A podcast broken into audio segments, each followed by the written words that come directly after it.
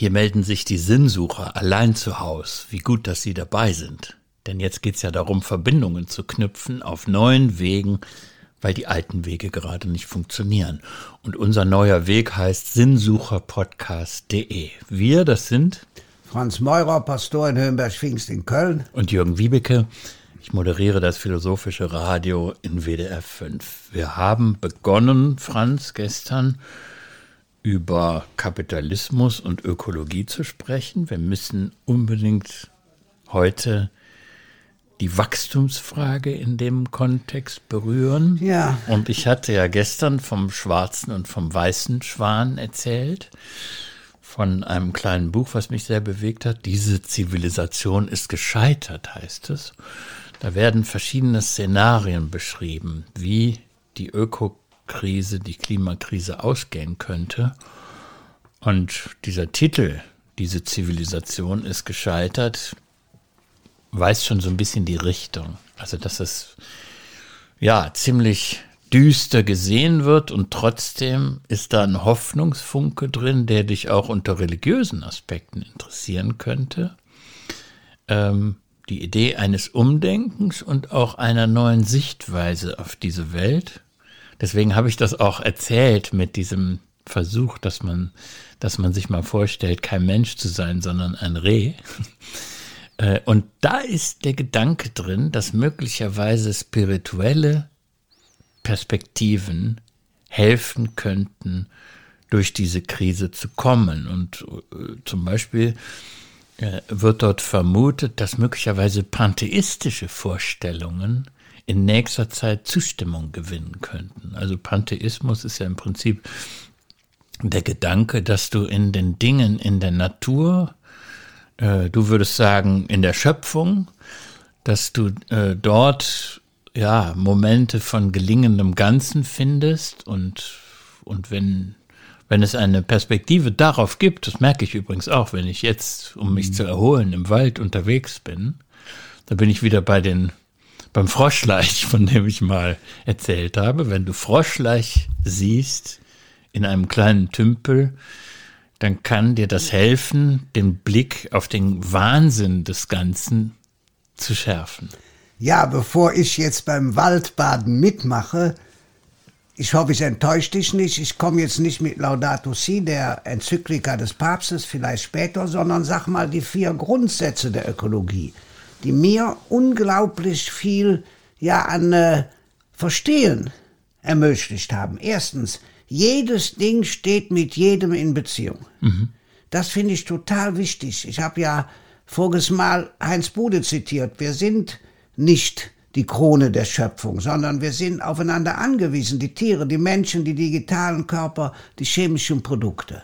Also dieses alles in Beziehung stehen, ist ja auch durch dieses äh, berühmte Beispiel ein Schmetterling, der mit dem Flügel wackelt. Ja, in China kann einen äh, ja, was Ein weiß ich, Unwetter. Ja, so. Natürlich, alles, was die Chaostheorie meint, meint ja, dass wir Ursache-Wirkung nicht nur von uns, von uns Menschen aus definieren müssen. Also jedes Ding steht mit jedem in Beziehung. Mhm. Was die Ozonschicht anbetrifft, ja, auch Himmel und Erde stehen miteinander in Beziehung. Zweitens, alles muss irgendwo bleiben. Nichts geht verloren.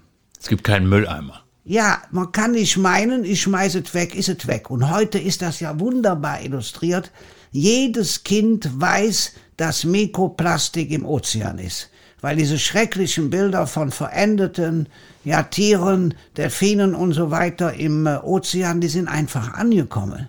Die sind da. Das heißt, es braucht auch Bilder und Geschichten, die das illustrieren. Ich versuche innerlich mitzuzählen. Erster Punkt, alles ist mit allem verbunden. Zweitens, nichts verschwindet. Nichts verschwindet. Drittens? Drittens, die Natur weiß es besser. Sie hat ja Jahrmillionen sich entwickelt. Sie braucht jedenfalls keine Menschen, um fortzuexistieren. Eben, sie brauchen nicht uns Menschen, um zu existieren. Um es mal ganz klar zu sagen, jeder von uns kriegt mit, wie viel Säugetiere jedes Jahr aussterben. Es gibt sie einfach nicht mehr. Jetzt ja nicht von Insekten oder sonst was zu reden. So. Rein biologisch sind wir auch ein Säugetier. Wir wissen, dass zum Beispiel Masern für Menschenaffen fast immer tödlich sind. Die werden aber nur von uns Menschen auf die Affen übertragen. Mhm. Um nur mal Beispiele zu bringen, das ist auch der Grund, warum zurzeit die Menschenaffenpopulationen in Afrika gar nicht besichtigt werden dürfen. Viertens, es gibt nicht so etwas wie Freibier. Alles hat seinen Preis. Das heißt, alles muss man mal bezahlen. Es geht gar nicht anders. Und sich dies bewusst zu machen, geschieht ja zum Beispiel schon durch die 17 Nachhaltigkeitsziele, denen alle 143 Staaten in den Vereinten Nationen zugestimmt haben. Da ist nicht, natürlich nicht nur richtiger Umgang mit dem Klima, sondern da ist auch Bekämpfung der Armut bei, da ist äh, Gerechtigkeit der Geschlechter bei.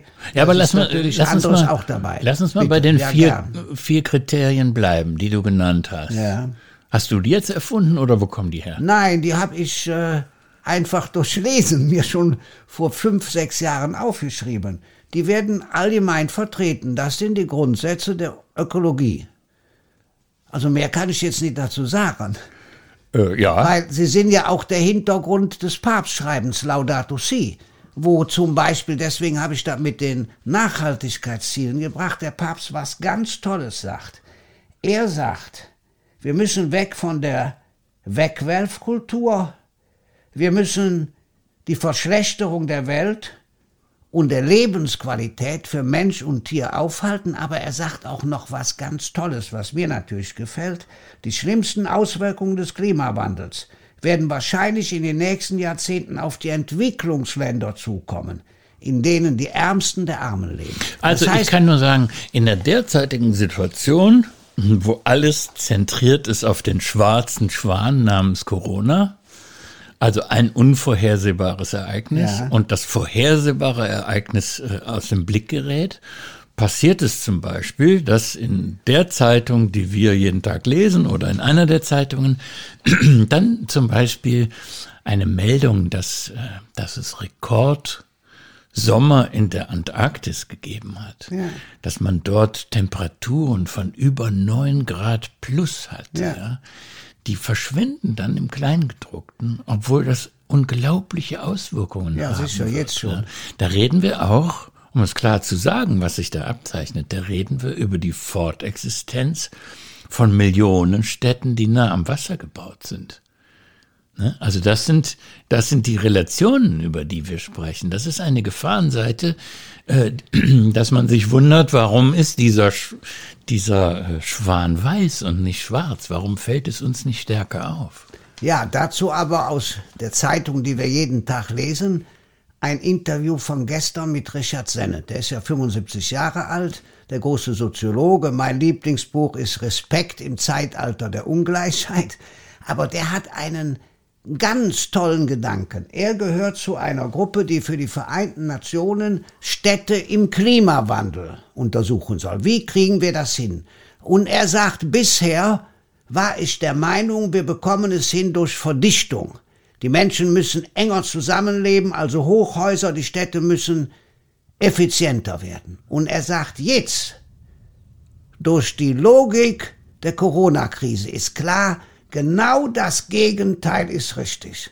Wir müssen die Menschen auseinanderbringen, wir müssen Distanz zueinander halten, man muss für die Städte Gesundheitsaspekte und Klimawandel zusammenbringen. Das ist für mich ein Beispiel dafür, wie sich weißer und schwarzer Schwan küssen. Ja. Nämlich durch Vernunft, die hier versucht, Erfahrungswissen, ja, anzureichern und umzusetzen. Aber dann lass uns jetzt den Bogen zur äh, Grundbedingung unseres Wirtschaftens schlagen, ja.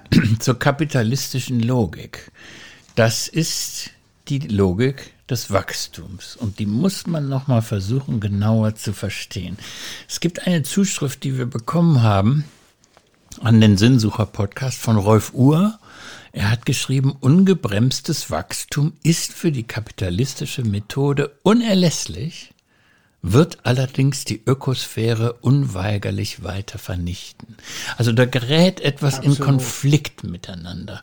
Und ich fürchte einfach, das ist jetzt keine Angst, sondern eine konkrete Furcht, dass wir, sobald diese Corona-Krise vorbei ist, als allererstes wieder das werden versuchen anzuwerfen, was genau diesen weißen Schwan nämlich hervorbringt. Wir werden schauen, dass die Automobilindustrie wachsen kann. Wir werden Fluggesellschaften retten. Wir werden also mit dem alten Rezept versuchen, ja. den Wachstumsmotor wieder anzuwerfen. Ich glaube, ja, du hast ja irgendwann mal gesagt, Karl Marx hatte recht, ja. Deswegen muss man auch da noch mal schauen, warum ist Kapitalismus auf Wachstum angewiesen?